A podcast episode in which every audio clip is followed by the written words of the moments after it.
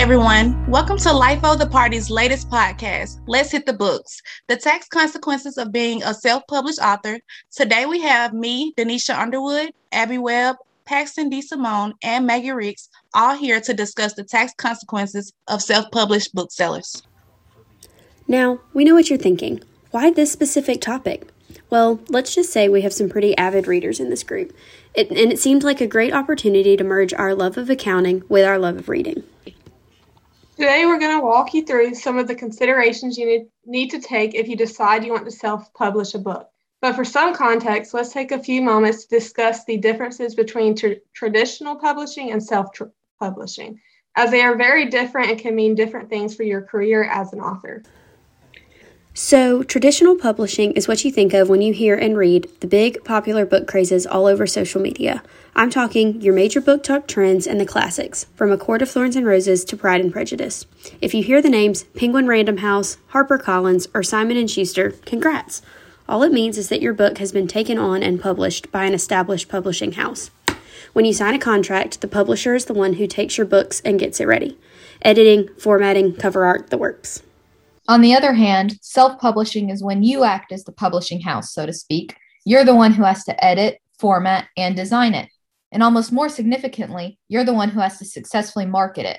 Everything comes back to you.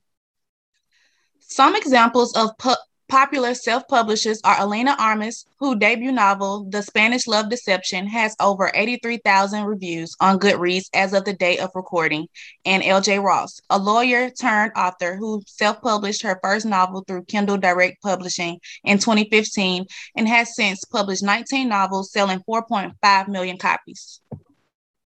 It can be kind of daunting to be the one responsible for every little detail, but there are perks too. You own every aspect and have complete control, and you typically get to get, take home a bigger amount each paycheck instead of having a large chunk go to the publisher. Both are good options, so you need to evaluate which one is better for you and your goals. But today, we are only going to focus on self publishing and the specific tax consequences of that decision. And I think Paxton is going to take us away on the first major topic you need to consider whether you are writing as a hobby or business. So, for us tax people, we're all familiar with the nine factors in tre- Treasury Regulation Section 1.183, more specifically in paragraph 2B1. But for those of you who aren't familiar, this Treasury regulation provides nine factors that you use to evaluate how you should classify an activity, as business treatment is different from hobby treatment based on your intention of making a profit. So it's important to know which one you're doing and how you should report your income and expenses.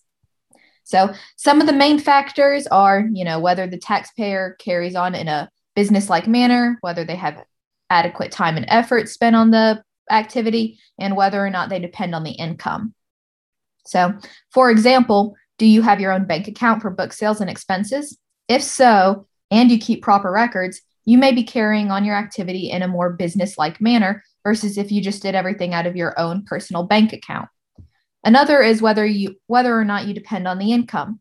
It's okay if you have another job. After all, a lot more experienced writers suggest that you don't quit your day job at the start, but if you significantly rely on that income for your day-to-day living, such as paying for your rent, it may also signal that you are treating your writing and sales as a business, not just hobby writing you do for fun. A final example is the time and effort you put into self publishing. How significant is your involvement? Do you put in a lot of time each week working on things? Do you run a blog or a social media page? Are you writing regularly? Do you have frequent meetings with editors, artists, or other formatters? These are only a handful of examples of the nine factors, but these can be some pretty big determinants in your case. Some of them can be a little subjective, so it's important to keep good records of everything you do. We recommend that you do talk with a tax professional on what classification, either hobby or business, is right for you. For our purposes today, we're going to, going to assume that you decide you run your activity as a business. So now you have to decide what type of business best fits your needs. You will likely be deciding between an LLC or a sole proprietorship. An LLC provides you limited liability. If you're afraid of getting sued, then this might be your best pick. Don't plagiarize then. Right. Or if you want something a little easier to form, you can set up a sole proprietorship. Sole proprietorships are flexible and really easy to form, though this can depend on your state. and filing is simple. On your individual 1040, you will also have to fill out a Schedule C with all of your business revenues and expenses. And since you are running your own business, you will have to remit and pay self employment taxes yourself. So be sure to set aside enough money to pay for this, Medicare and income taxes throughout the year. As you publish more and more books, you can consider setting up your own publishing company, but that might be down the line. For now, this is a more simple case. Next, we're going to talk about all of your major revenues, expenses, and how you report them on your tax return. To begin, when you sell your books, you will earn revenue. You may even get some royalties down the line. We'll talk about those and Form 1099 a bit later. All revenues and earnings need to be recorded, and this is what we call gross income. The Internal Revenue Code defines gross income in Section 62A lines 1 through 14 as all income from whatever source derived, including but not limited to quite a few items. The most important of these items for our conversation are that gross income includes compensation for services, including fees, commissions, fringe benefits, and similar items, gross income derived from a business, and royalties. After dealing with revenues, you then have to move on to recording your expenses. This might be what everyone is really interested in because everyone wants to be able to take deductions on your return. And when trying to get your books ready for publishing, you might incur several significant expenses, such as hiring an artist for cover art and formatting, an editor for grammar and content changes, and even test sensitivity writers. A business can deduct all the ordinary and necessary expenses paid or incurred during the taxable year in carrying on any trade or business, according to IRC Section 162A. This means as long as our self published author record straight and can prove the business purpose of expenses, they may deduct the expenses on their return. Now, you may remember earlier um, Maggie mentioned royalties. Royalties are specifically discussed in IRC section 1.61-8 and are included in gross income. Royalties are legally binding payments made to an individual or company for the ongoing use of their assets.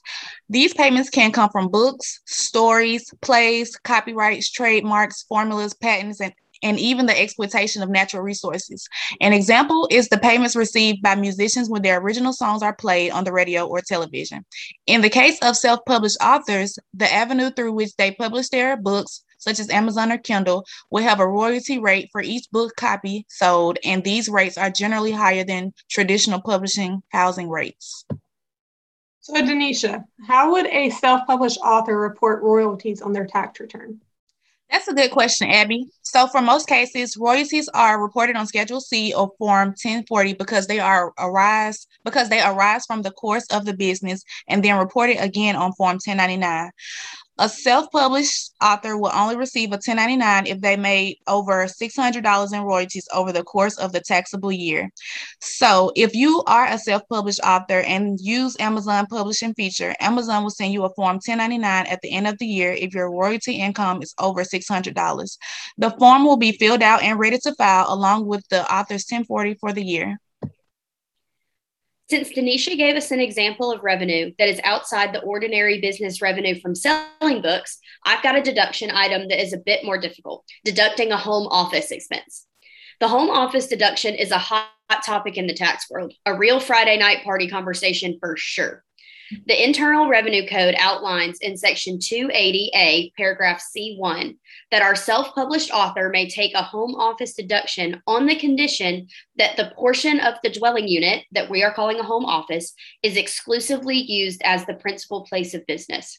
Let's look at hybrid author Jennifer Armentrout for a moment. Hybrid author means she has a self published and traditionally published her books.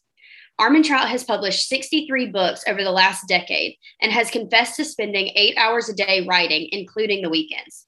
As a big fan of her work, I followed her office remodel of summer 2020 posts on Instagram, and the new remodel brings up some interesting points about the home office deduction.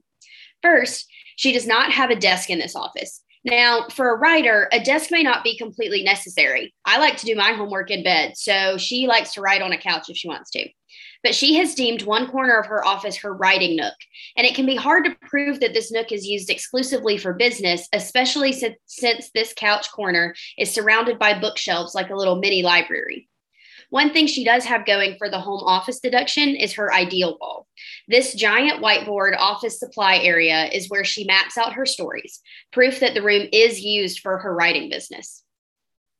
But while we're on the subject, one thing to note about home office deductions is that they can be a red flag for IRS audits. So if you do claim a home office deduction, make sure you can prove that the extra room is actually your business office and not just a side room full of clutter.